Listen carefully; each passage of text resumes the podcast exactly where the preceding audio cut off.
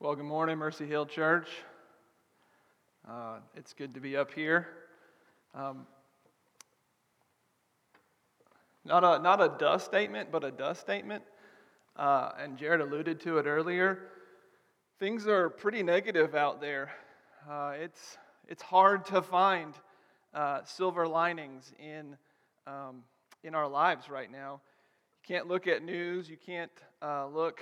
Um, you can't go to Home Depot and feel like that's a positive experience anymore. You can't go to Costco. Uh, we went to Fresh Market yesterday and we couldn't even go in without a mask. Things are, things are strange. Doesn't mean that silver linings don't exist, as Jared mentioned. It doesn't mean that there, there are positive things, but we just have to be intentional in finding them. And um, these, these types of moments in history, these types of experiences that we, we are experiencing now, make it, make it difficult and yet shapes our world and maybe shapes humanity for, for many, many years to come. There's, there's a chance that uh, we will never shake hands again. There's, there's a chance that when I'm 80 years old, I'll be sitting on my porch telling my grandkids about how we used to meet one another. And they'll give me that, uh, uh, that can't be true look. Parents, I'm sure you, you already know that look, and grandparents, I guess it just gets worse. There, there's a good chance that, that we will not experience things that we once did. On a serious note, I think the way that we do business is, change, is, is going to change. I think the way that we entertain is going to change. And I think the way we do business is going to change. The normal that we once had is, is, is going to disappear. But it's going to create an opportunity for us, an opportunity for us to adapt to a new normal. And I think that could be a good thing. Maybe a, a reprogramming or a reset of, of some of our priorities. For example, how long or how much time have you spent with your family? How much time have you spent having FaceTime, not the Apple FaceTime, but actual FaceTime with your family? How much time have you spent with, with each of your kids as a parent or each of your siblings as a, as a son or daughter, brother or sister? Could be a good thing. We have this opportunity to focus our energy our resources, and our time into the things that really matter, the things that are, that are worth investing in. When this is all over, we have an opportunity to, to rewrite history, so to speak, to rewrite the way that we live and the, the decisions that we make and why we make them.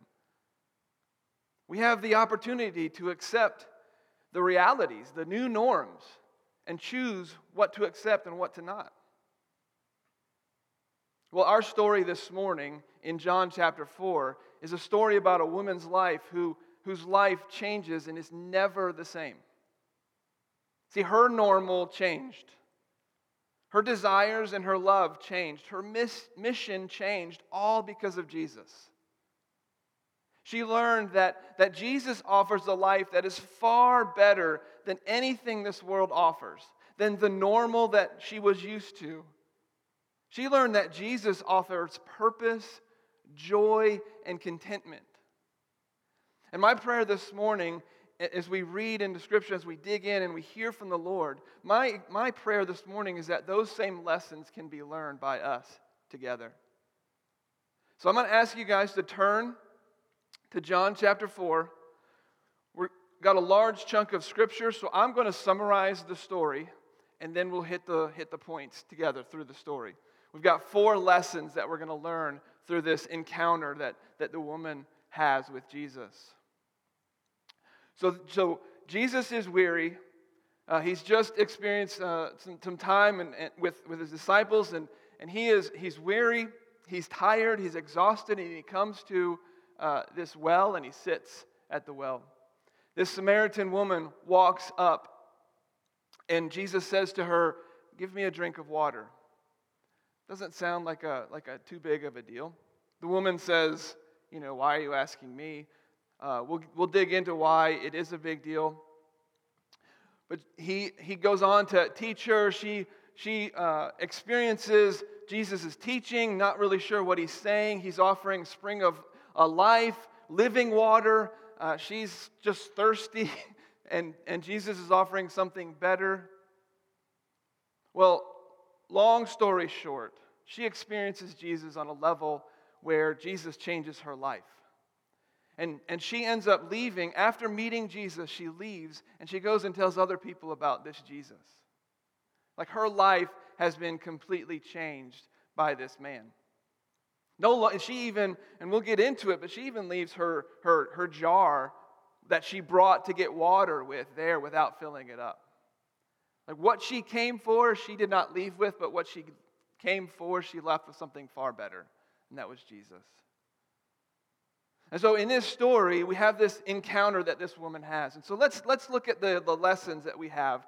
The first lesson we have is that when we encounter Jesus, he changes our worldview. When we encounter Jesus, he changes our worldview. We got the first 15 verses, and I'm going to focus in on verses 7 through 15. So, starting in verse 7, it says, A woman from Samaria came to draw water. Jesus said to her, Give me a drink. For his disciples had gone away into the city to buy food. The Samaritan woman said to him, How is it that you, a Jew, ask for a drink from me, a woman of Samaria? For Jews have no dealings with Samaritans. Jesus answered her, If you knew the gift of God, and who it is that is saying to you, Give me a drink, you would have asked him, and he would have given you living water. The woman said to him, Sir, you have nothing to draw water with, and the well is deep. Where do you get that living water? Are you greater than our father Jacob? He gave us the well and drank from it himself, as did his sons and his livestock. Jesus said to her, Everyone who drinks of this water will be thirsty again. But whoever drinks of the, of the water that I give him will, ne- will never be thirsty again. The water that I will give him will become in him a spring of water welling up to eternal life. The woman, said to him, Sir, give me this water so that, I, so that I will not be thirsty and have to come here to draw water. When we encounter Jesus, when this woman encounters Jesus, her worldview changes. Imagine you're this woman at the well. Imagine that you're coming in the middle of the day. It says the six hours, so hot, hottest part of the day, 12 o'clock, give or take. You're coming because of some reason. There's a reason why she hasn't come in the morning and she's not coming in the evening, but she's coming right in the middle of the day. And you come to this well, and there's this man. You have no idea who he is. He's sitting at this well. He's tired. He's exhausted. He's at this well. He has no, no, no jar, nothing to put water in. And he says, Woman, give me a drink of water. Now, this is, this is someone, she knows, what she knows about this man is that he's a Jew. The problem here is that Jews do, do not associate with people from Samaria and vice versa. Little background history when the northern territory of Israel was, um, was conquered, uh, the Assyrians conquered them. They drove all and drove and took all the Israel, Israelites out from the northern territory, and those that remained stayed, not uh, many, but those who stayed and were able to stay for whatever reason, uh, settled, settled with the, the people who, who lived in, and moved into that territory, got married, and adopted some of their religious practices. Um, and so Jewish people looked on the Samaritans as half breeds. Uh, it was not okay for them to associate with one another. Uh, it was not okay because uh, the religious people, the religious, the Jewish leaders said, you know, they don't follow the same religion we do, even though they're similar. They don't follow the same religion we do, therefore we can't have anything to do with them. The Samaritans were despised, rejected, hated, uh, and so they returned the, the favor, so to speak. Some would call them half breeds, but Nonetheless, it was taboo for Jesus to be talking to this woman. And she knows this. So she's, she, you, if you're imagining that you're this woman, you go, why is this guy talking to me? Does he not know who I am? And I certainly know who he is. He asked for a glass of, or for a glass, he asked for water. And her only response that she could give him was, an irras- uh, was a rational and obvious response. Well, sir, you, why are you asking me? How could you ask me this question? How could you be speaking to me? Why are you talking to me? You're a Jew, I'm a Samaritan. This doesn't make any sense. And then later in verses 11 and 12, the woman said to him, Sir, you have nothing to draw water with, and the well is deep. Where do you get this living water? She had nothing to respond but rational common sense.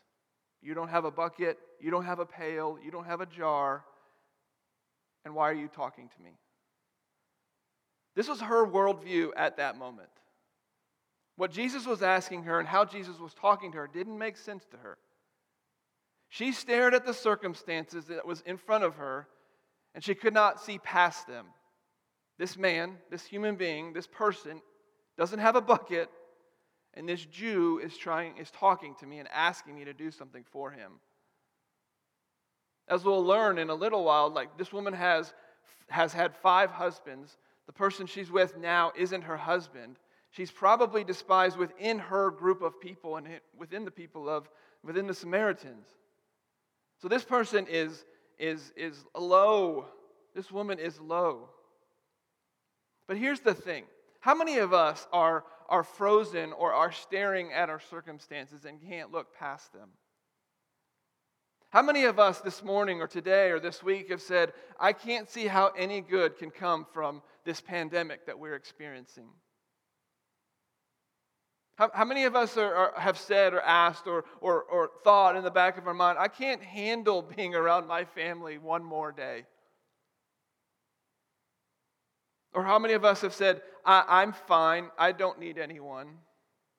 Each of those are all lies built on our current circumstances are your current circumstances. And all that worldview does, all that view of your circumstances and unable to look around those brings despair and doubt and fear and faithlessness. But Jesus, Jesus changes that. What does Jesus offer? Look at what Jesus offers. He offers living water. Living water. Another term for living water, eternal life. Another term for eternal life is Jesus. This isn't living water because if you drink it, you'll have life. It's living water because of the source, and that source is Jesus. See, this isn't a physical drink it and you'll never be thirsty again, although that was her response.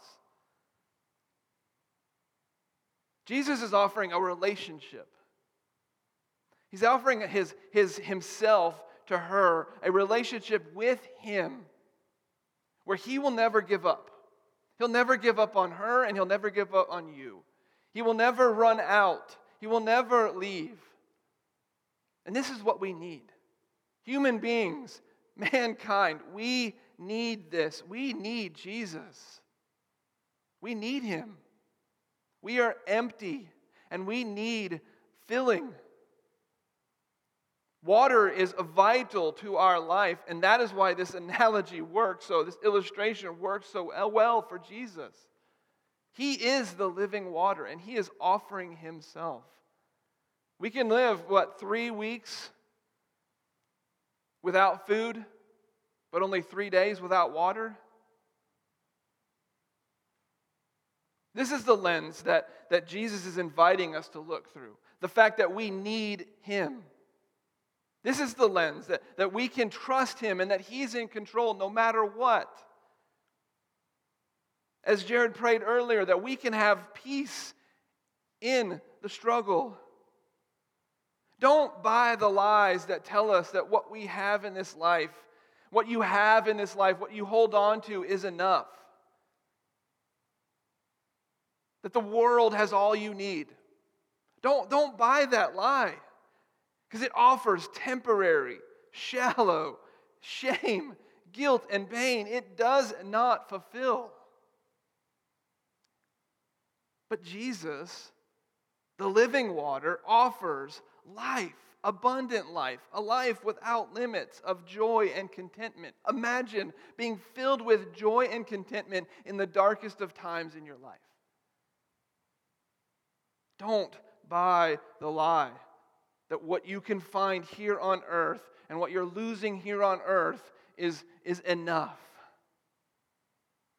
And don't be distracted by the circumstances. Look past the circumstances and look and see what Jesus is doing and what he's offering.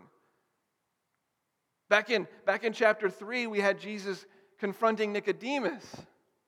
And if you remember Nicodemus, he had a he had struggle. His struggle was how does a person become born again? Born twice? That doesn't make any sense. He was distracted by the circumstances, and now this woman is distracted by those circumstances. And the temptation, if we, if we continue to be distracted by these circumstances and talk about how, how, how bad they are or, or rough it is or whatever, and we don't move past it, we don't look the way that Jesus is looking and working, we become paralyzed by those same circumstances and those same struggles. And we can't sing the songs about struggle and sacrifice and pain and suffering and be full of joy.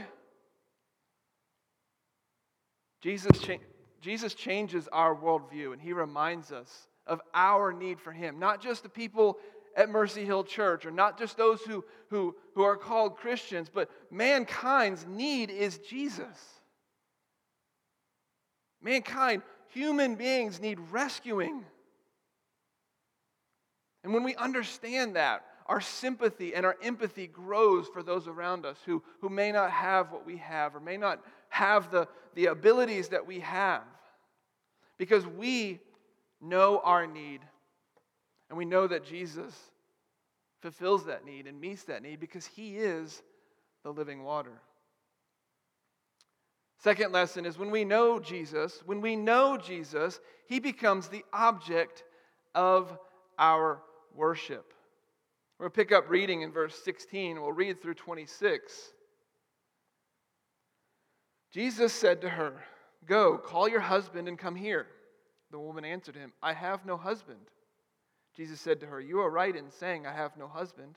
For you have had five husbands, and the one you now have is not your husband. What you have said is true. The woman said to him, Sir, I perceive that you are a prophet.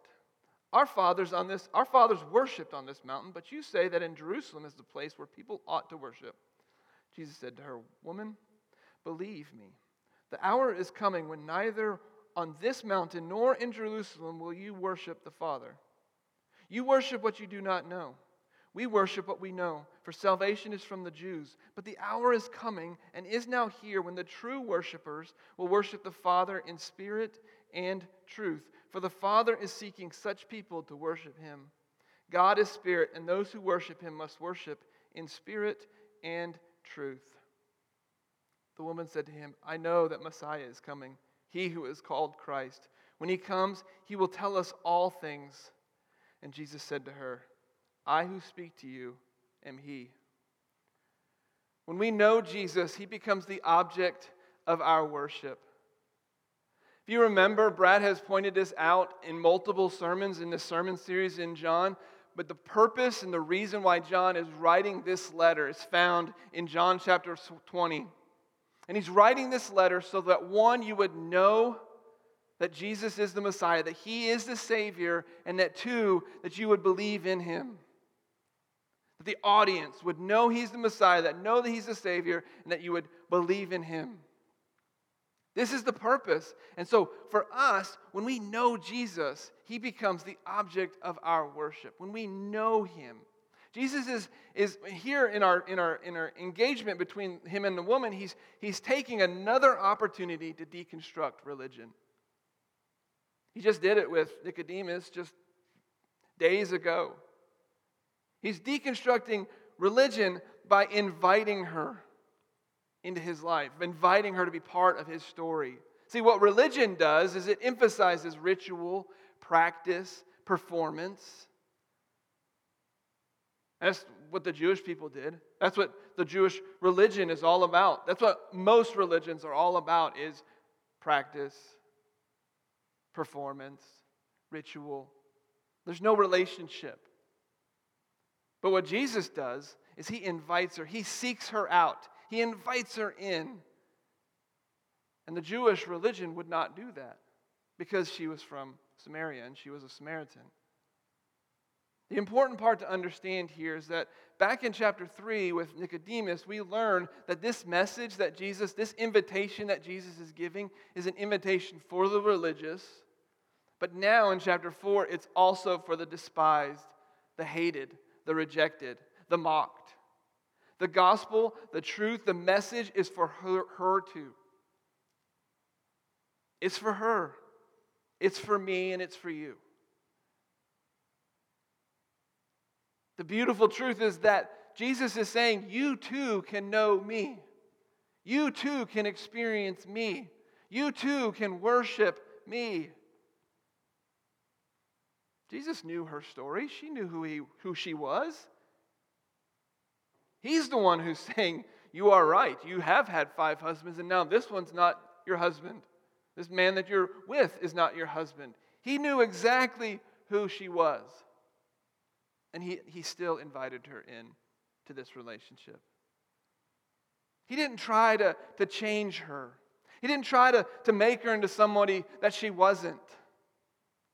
He invited her just as she was into this relationship. But look at her immediate response. She's still not getting it. Just in our story, she's not there yet. And she pulls out the oldest trick in the book. She changes the subject. Look at in verse, uh, look at verse uh, 19. The woman said, Sir, I perceive that you are a prophet. Compliments him, and then she says, Our fathers worship on this mountain, but you say that in Jerusalem is a place where people ought to worship. Jesus just said, I know who you are. Just called her out on some of her darkest secrets or darkest past stories, her skeletons in the closet, so to speak. She's maybe embarrassed. She maybe just wants to sound smart. And so she, she changes the subject and brings this, this argument about uh, worshiping where should we worship or where can, where's the right place to worship. And, and all of it doesn't really matter at this point. It's not the important part of this story. But no matter what she is doing, she is protecting herself. Self preservation eliminates the awkwardness and the, the conviction and the, the pain. And she's changed the subject. And she's, she's protecting herself, and in turn, she's worshiping herself. I, I, I can't handle this anymore. I'm more important than this. I need to change the subject. I need to stop this, this, this pain that I'm experiencing. That self preservation that, that she, is, she is showing, puts, put, she puts her trust in herself. She's believing the lie that I'm the only one that can save the day. And that's what self preservation does. But Jesus says true worshipers will worship in spirit and in truth. So he's gone past the where to worship and he's, he's unwrapping for her this, this beautiful thing of, of anybody can worship Jesus if they do it in spirit and in truth. So, spirit is the dependence on somebody else, a power that we don't have, a dependence on God. Worshipping in spirit requires that we understand who we are. Verse 24 says, oh, says that God is spirit. And truth is to know him, to know Jesus, and to know that he is the Savior and he is the rescuer and that he is inviting us into relationship. They're like the two stripes down the road. You have the, the uh, you know, white stripe on the, on, the, on the median on your right side, and you have a yellow stripe on the, on the left side, on the driver's side. And you could drive down the road anywhere you want. You could drive down the road on, uh, you know, over one line and probably get to where you're going, but it may not be safe. It may not, it's not, it's, it's against the law. It may not be the right thing to do. It may not be the appropriate thing to do. It may not be the best thing for you to do. But if you stay in within the lines, that's the best thing because you know you're going to get there where you're trying to go. This is the same. in spirit and in truth, knowing our need and our dependence on someone else, God, and then knowing that Jesus is that person, is inviting us into relationship, knowing that He is the Savior. True worshipers know their need. They understand who they are. They know that, that Jesus is their only hope from their brokenness. True worshipers know Jesus and they know what he has done for them. And for true worshipers, Jesus becomes the object of their worship. Scripture tells us that God is looking for true worshipers, and Jesus is inviting them into that. He's, in, he's looking for true worshipers, those who are willing to give up everything because Jesus is better. Because what Jesus offers is life. What Jesus offers is peace and contentment and joy and purpose. Things that you can't find anywhere else. We've looked, we've tried to find it.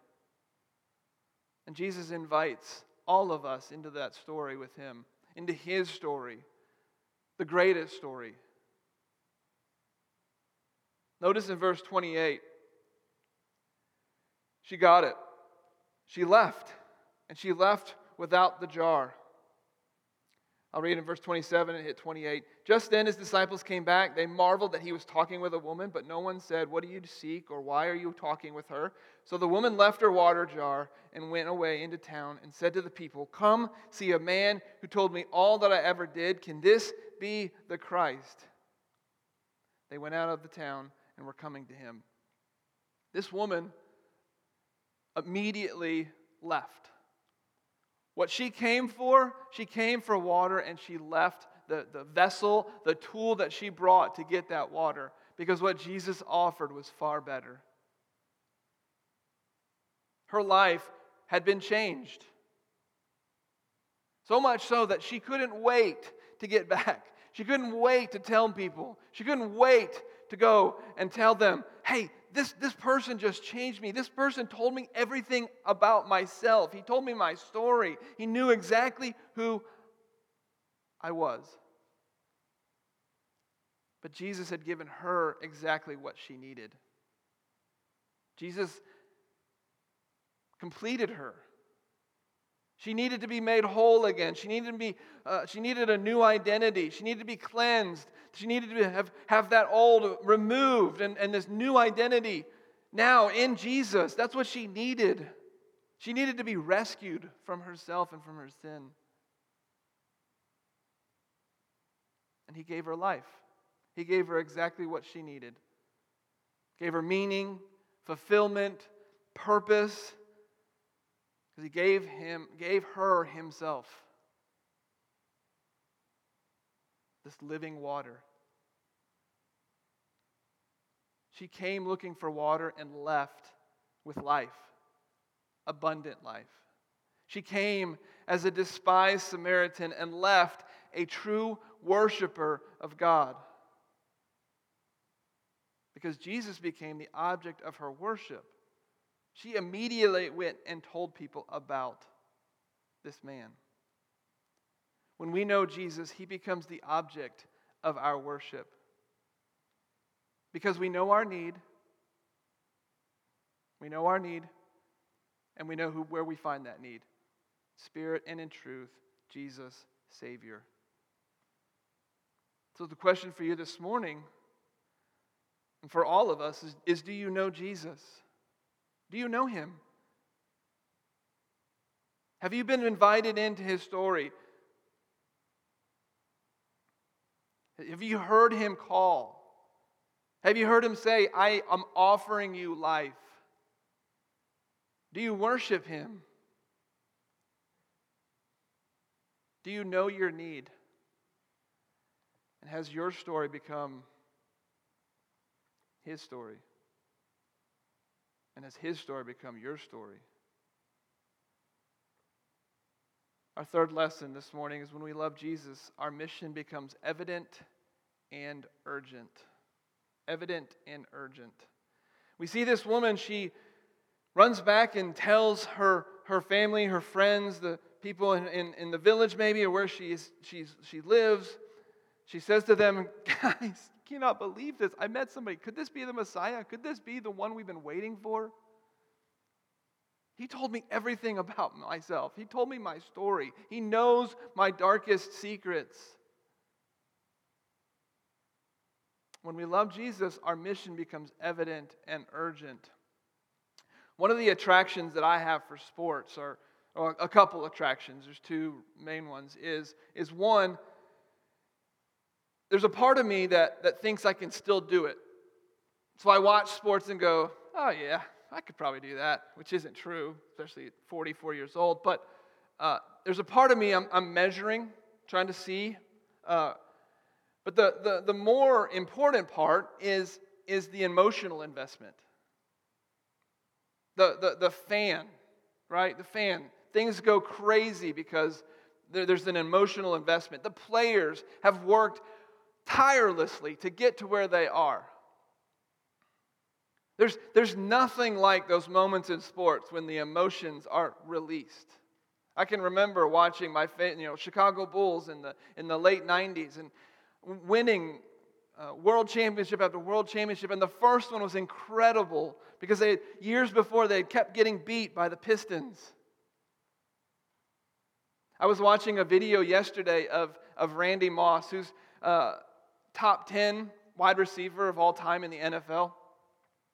And he, uh, the video is, is him getting a knock on his hotel room, and the, uh, the, the guy who oversees the Hall of Fame, the National Football League Hall of Fame, is knocking on the door, and it's, it's basically this moment where he finds out that he's getting into the Hall of Fame.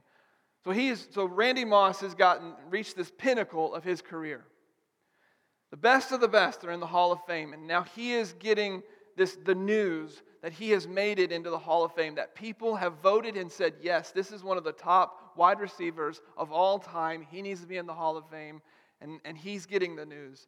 And the guy has this, you know, he has this script that he, he's memorized, and on behalf of the Hall of Fame or the National Football League Hall of Fame, I'd like to, like to um, congratulate you, da da da da da, right? Randy Moss immediately breaks down into tears and just starts just crying. You can just see his body shaking. Like all this emotion, all this hard work, everything he's put into has all culminated to this point, and it's just a flood of emotion. This is this flood of joy. In our last section of this, this, this chapter or this text, Jesus is teaching that the greatest joy, so even greater than, than any emotion that we have experienced or any emotion that we have seen, the greatest joy of knowing Jesus is sharing Him. Greater than anything else that we have experienced. In the midst of, of the disciples misreading the room, let's read real quick. So the disciples come. They don't ask him anything, right? We've read that. They don't, they don't check in and go, you know, why, why are you talking with her? So, verse 31. Meanwhile, the disciples were urging him, saying, Rabbi, eat. But he said to them, I have food to eat that you do not know about. So the disciples said to one another, Has, has anyone brought him something to eat? Jesus said to them, My food is to do the will of him who sent me and to accomplish his work. Do you not say there are yet four months, then comes the harvest? Look, I tell you, lift up your eyes and see that the fields are white for harvest. Already the one who reaps is receiving wages and gathering fruit for eternal life, so that sower and reaper may rejoice together. For here the saying holds true one sows and another reaps. I sent you to reap that for which you did not labor. Others have labored, and you have entered into their labor. They, uh, the disciples have missed it. Lose my book. Disciples have, have missed, um, they've misread the room. Has anyone given him food? Again, they're looking at the circumstances. But what Jesus is saying is doing the work of God is better than food. is far better than, than the, the enjoyment of food, the joy of food. So, so just back up a little bit. So, what we have is we have Jesus saying, Living water, you will not thirst again. And now Jesus is saying, he, he doesn't have to eat. Well, we know that Jesus is fully human, so he's not talking physically. He, he is wearied, he is thirsty, he is hungry. What is he talking about? Well, let's, start in, in Deuteronomy chapter 8. It, it, verse 3 says that man does not live on bread alone, but on every word of the Lord. But we can't, we can't just read that and go, okay, we'll just depend on, on God's word. Well, right before that, God is reminding his people that he has provided for them. He's provided manna for them. He has provided what they needed. And so God provides for our needs, and He does it. He says He's going to do it, and He does it. He says it to Israel, and He does it. And He says it to us because He is the promise maker and the promise keeper. See, Jesus is, is speaking here in, in spiritual terms, though. It is far better to be part of His work than to even enjoy food. It is far better to be part of what He is doing. But His work can only be done by knowing that He's already at work. This isn't a, a, a guilt ridden, we have to do more, we have to be better. This is a how can we join Him in what He's already doing and accomplishing? Because that's what He's talking about. Some have reaped and others have sown. Some have sown and others have reaped.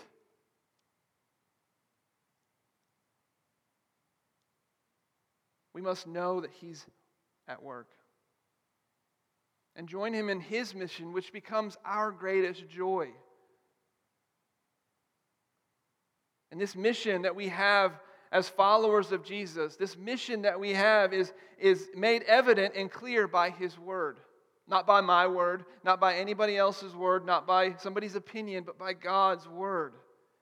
And he, Jesus is reminding us and reminding his disciples then their, of their mission in this encounter. The beautiful thing about this, this encounter for the woman is, is that it doesn't end with her. It doesn't end with, with her leaving. It doesn't end with her walking away from the well. It continues because what does she do? We've already, we've already mentioned it. He, she goes and tells others, and then those others come and find Jesus. Her story doesn't end where when she, she leaves. God's mission becomes her mission. And she immediately goes and tells others. And her story becomes their story she invites them into her story, which invites her into invites them into God's story. Look at the last part of so verse 39. Many Samaritans from that town believed in him because of the woman's the woman's testimony. He told me all that I ever did. So when the Samaritans came to him, they asked him to stay with them, and he stayed there two days. And many more believed because of his word. They said to the woman, It is no longer because of what you said that we believe, but we have heard for ourselves, and we know that this is indeed the Savior of the world. Notice that for her, there was no, uh, there was no plan of salvation. There was no um, proper training. She just told her story. She told her story, and they, and they, they believed. This is the call, this is the mission that we have as Christians. God is already at work. So, how can we share our stories? How can we, as followers of Jesus, worshipers, true worshipers of Jesus, in spirit and in truth, share our stories today? Well, don't plan it out, don't organize it, don't, don't plot it out or, or chart it out. Just pray. Just pray. Pray. And we will see the harvest. His handiwork, His work, His mission that He invites us into, the relationship with Him, to work with Him, the reaper and the sower together, rejoicing. His handiwork, and we will rejoice with Him. And that joy will pale in comparison to any sporting event, any emotional high that you've ever experienced. Pray. That's the call this morning for us is to pray. And ask God to show us his mission. Because when we love Jesus, our mission becomes evident and urgent. Our last lesson is a summary of all four of them. Jesus is calling people to love him, to know him, and to encounter him. Jesus is calling people, all types of people the religious, the non religious, the rich, the poor, the black, the white, the middle class, the struggling, the, the, the on and on, the educated, the uneducated, across the gamut. Jesus is calling people to love him, to know him, and to encounter him. Some of us this morning need to repent for buying the lies. Buying the lies that, that, that I'm okay just doing, just, just surviving. Buying the lies that, that I am enough. Buying the lies that surely God is not at work in this time. Some of us need to repent of those lies. Some of us need to, re- need to repent of, of complacency, of, of selfishness, and of self worship. And I don't, I don't mean like crazy self worship. I just mean when we seek our own fulfillment, we, we live for ourselves, we are worshiping ourselves. The reality is, in this story, that the woman came thirsty and she left fulfilled. Because her thirst changed. She was no longer thirsty for the water that was in that well. She was thirsty for something that only Jesus could fulfill.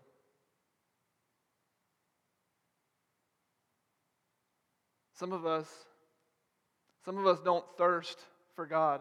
Some of us need to pray that, that our, our thirst would be revived.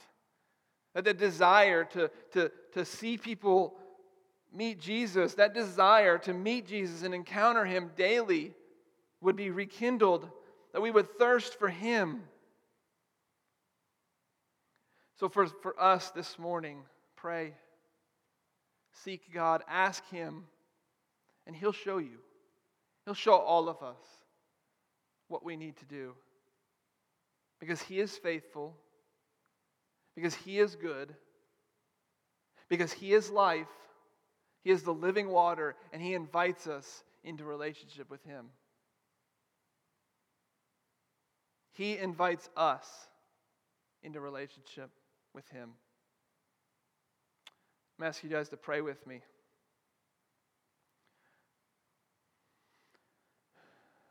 Father, we thank you for your word. And I thank you that you're doing a work even when we don't acknowledge it, even when we don't see it, even when we ignore it, that you are at work. Forgive me for not believing that all the time. Forgive me for accepting things as is and just assuming the worst. I pray, God, that you would soften all of our hearts, that we would hear from you, and that each person who hears this message would seek you first. Because what you offer us is far better than anything this world has to offer. Help us. We need you. We need you to lead. We need you to guide us. We need you to direct us. But most importantly, we need the life that you offer through Jesus. We pray all this in Jesus' name. Amen.